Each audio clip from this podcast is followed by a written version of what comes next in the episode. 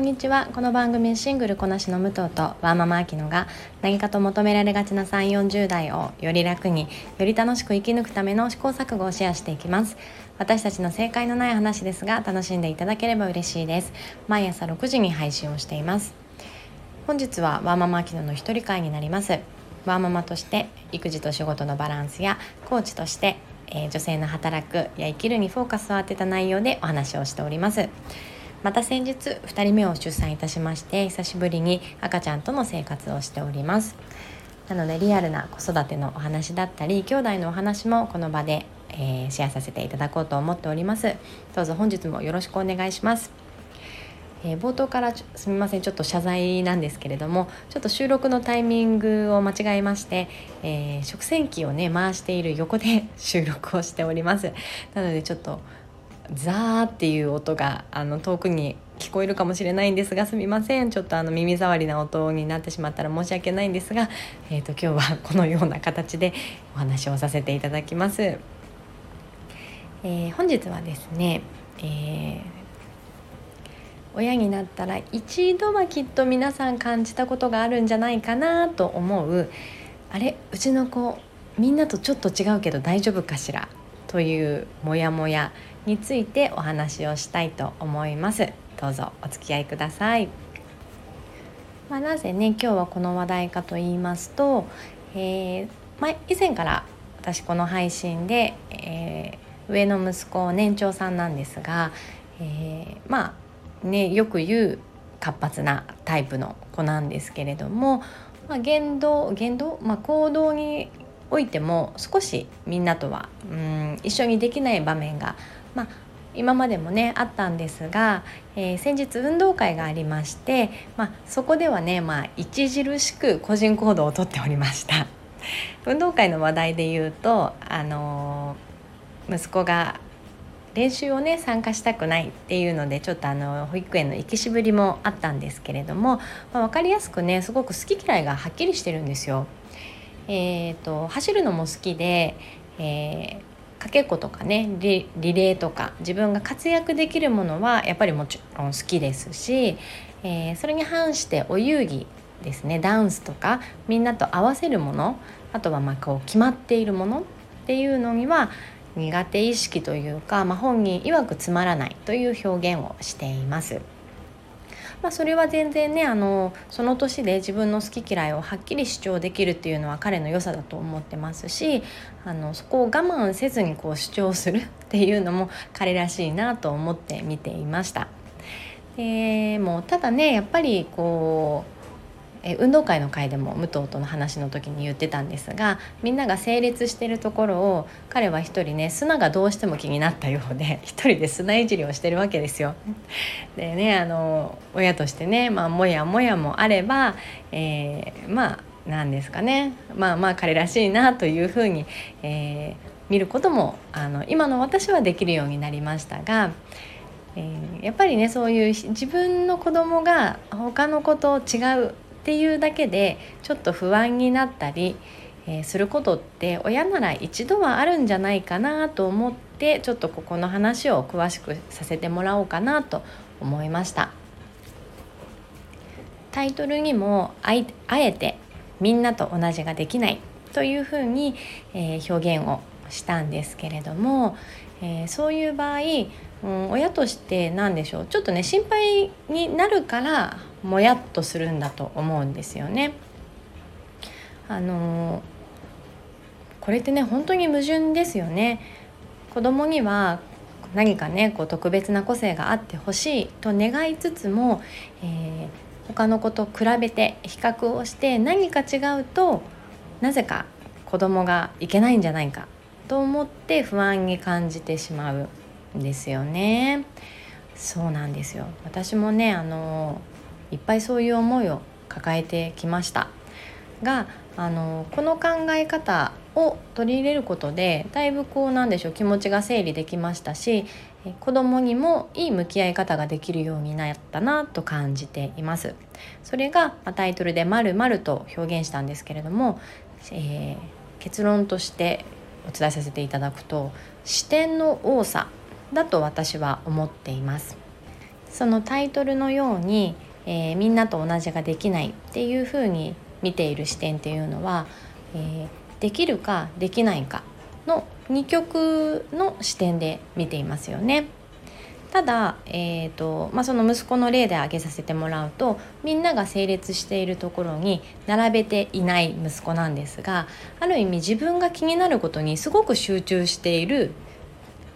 自分なんですよね。みんなが並んでいるのに、えー、それは全く気にならず自分だけ違うことをしているっていうところに何でしょう恥ずかしさとか戸惑いとかも全くないんですよ。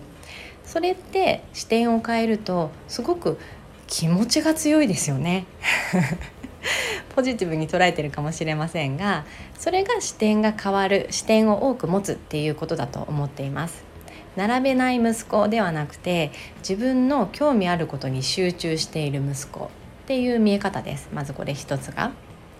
あとは一緒に見ていた祖父母もねああいい表現だな面白いなと思ったのが、えー、彼を見て「彼は本当に面白いねユニークだね」って言ったんですよね。まあ、あの同じような意味ですがみんなが並んでるのを全く気にせずあれだけ自分のやりたいことをできるなんて面白いねって言ったんですよ。本当にその視点ってあのとてもいいなと思って何でも面白がる感覚ってあの大切ですよね。面白いってこう口にした瞬間に何でしょうすごい霧が晴れたようなこうできてない息子っていうのから少しこう距離を置いて面白がれる自分になれるんですよ。これもまた一つ視点が増えているなって思います。あとは親としてやっぱりできるかできないかっていうよりもえー、その子ども自身が楽しそうか楽しんでいるのか、まあ、つまんなそうか つまんなそうっていうのはあれなんですけれども、まあ、これもねあの分かりやすく息子はかけっことかは楽しそうですしもう笑いながら走るんですよ。ある程度ねやっぱみんなみんな負けん気が出てきて真剣な表情だったり、うん、緊張感持ったりね走ってるんですけれどももうなんかニヤニヤニコニコしながらね走ってるのでああもう楽しいんだろうなってすごく思いますしえー、まあ、逆にねあのダンスはねすんごいつまなそうにしてました 分かりやすいなと思ってね面白いんですけれどもあのー、その何かができるできないっていう見方は、えー、そのこ子どものね専門家の方、えー、何かを診断するために必要なジャッジだとは思っています。ただ親としてはえー、そんなできるできないを判断する必要はなくてやっぱり子どもが何が楽しそうか何に夢中になってるかっていう視点で見てあげることがもちろん子どものためにもなりますし私たち親自身がうんあれなんでうちの子できないのかしらっていうこのもやっと抱えずに済む方法かなってね私は思うんですよね。ただあの、まあ、これちょっとあの話それますが何か心配なことがあるんだったら専門機関に相談するのはもちろんあの大切なことと思っています。それによってね得られる情報とか安心感とかはもちろんあると思うのであの、まあ、ただねそれはそれで、えー、今日はま親としてどう向き合うかっていうところのお話になってくるんですが先日インターナショナルスクールとかこうインターにでお勤めしている方とお話をした時に、えー、まあ、そういうところに通っている子と、まあ、日本の保育施設に通っている子の違いってやっぱりいろいろあるっていうお話をされていて、まあ、その一つが一番、あのー、そのインターに通っている子たちっていうのはマインド的にすごく「アイドンケア」気にしないっていう子が多いみたいなんですよ。それはまあいろんなことを気にしないんでしょうけどあの自分の中にある他人の他者のことを考えるスペースがやっぱり極端に少ない気がするっていうお話をしてたんですよね。それはあの決して他者をこうなんでしょうケアできないっていうことではなくてあの彼が何をしてても気にしない。だからあの整列してる時の我が子ですよね。あの周りが何をしていようが気にしない。っていうあのマインドがやっぱり強いってお話をされてました。当たり前のことですが自分の中にはもちろん自分のことを考えるベース、まあ、自分軸と言っていいと思うんですけれどもそれがメインであるっていうのがもちろんあのスタンダードだと思うんですがやっぱりねあの今回運動会もそうですけれども日本の、あのそういう子どもの施設ってちっちゃい頃から調和を求められますよね。みんなと一緒に何かをするとか、あのまあ、自分のやりたいことをちょっと我慢して今は時間割的にこれをやるとかっていう少しこう慢する。ちっちゃな我慢の積み重なりが、あのまあ、そこでいう調和につながってくる部分もあるんじゃないかなって思います。そうなるとねそれは小さい頃からやっぱり自分の中に自分軸プラス他人軸を入れておかないと日本のそういう集団生活って難しいと思うんですよね。他人がどうするのかとかま他人の気持ちをあの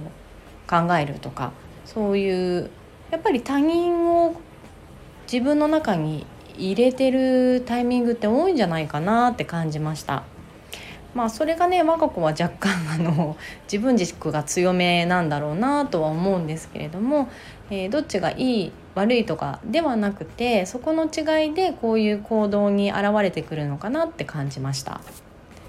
今日は子どものための考え方というよりかは、えー、親がねあのーこうなんでしょう不安で押しつぶされないような親としての心構え関わり方っていう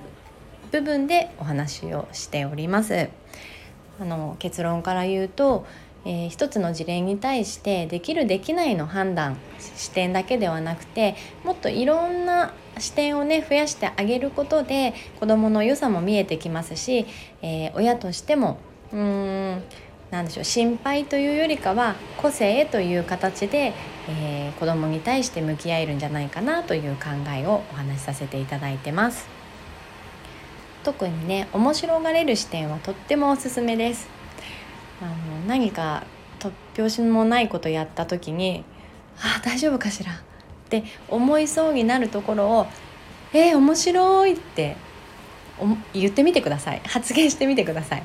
そしたらねあのきっともう子供も嬉しいと思いますし自分自身もあの面白がれる自分になれると思います。なんか言い回しがくどかったですね。すいません。人はどうしても他者との比較で何かを感じることが多いのは仕方がないことだと思っていますがそこの解釈の仕方視点の持ち方っていうのを是非あの変えてみたら少し子育てもあのふわっと楽になればいいなと思っております。本日も最後まで聞いていただきありがとうございます。この番組はスタンド FM はじめ各種ポッドキャストで配信をしています。えー、ハッシュタグ正解のない話でつぶやいていただけましたら私たちがいいねをコメントをしに参ります。皆さんのフォローやご意見いただけますと大変励みになりますのでお待ちしております。えー、ではまた次回失礼いたします。you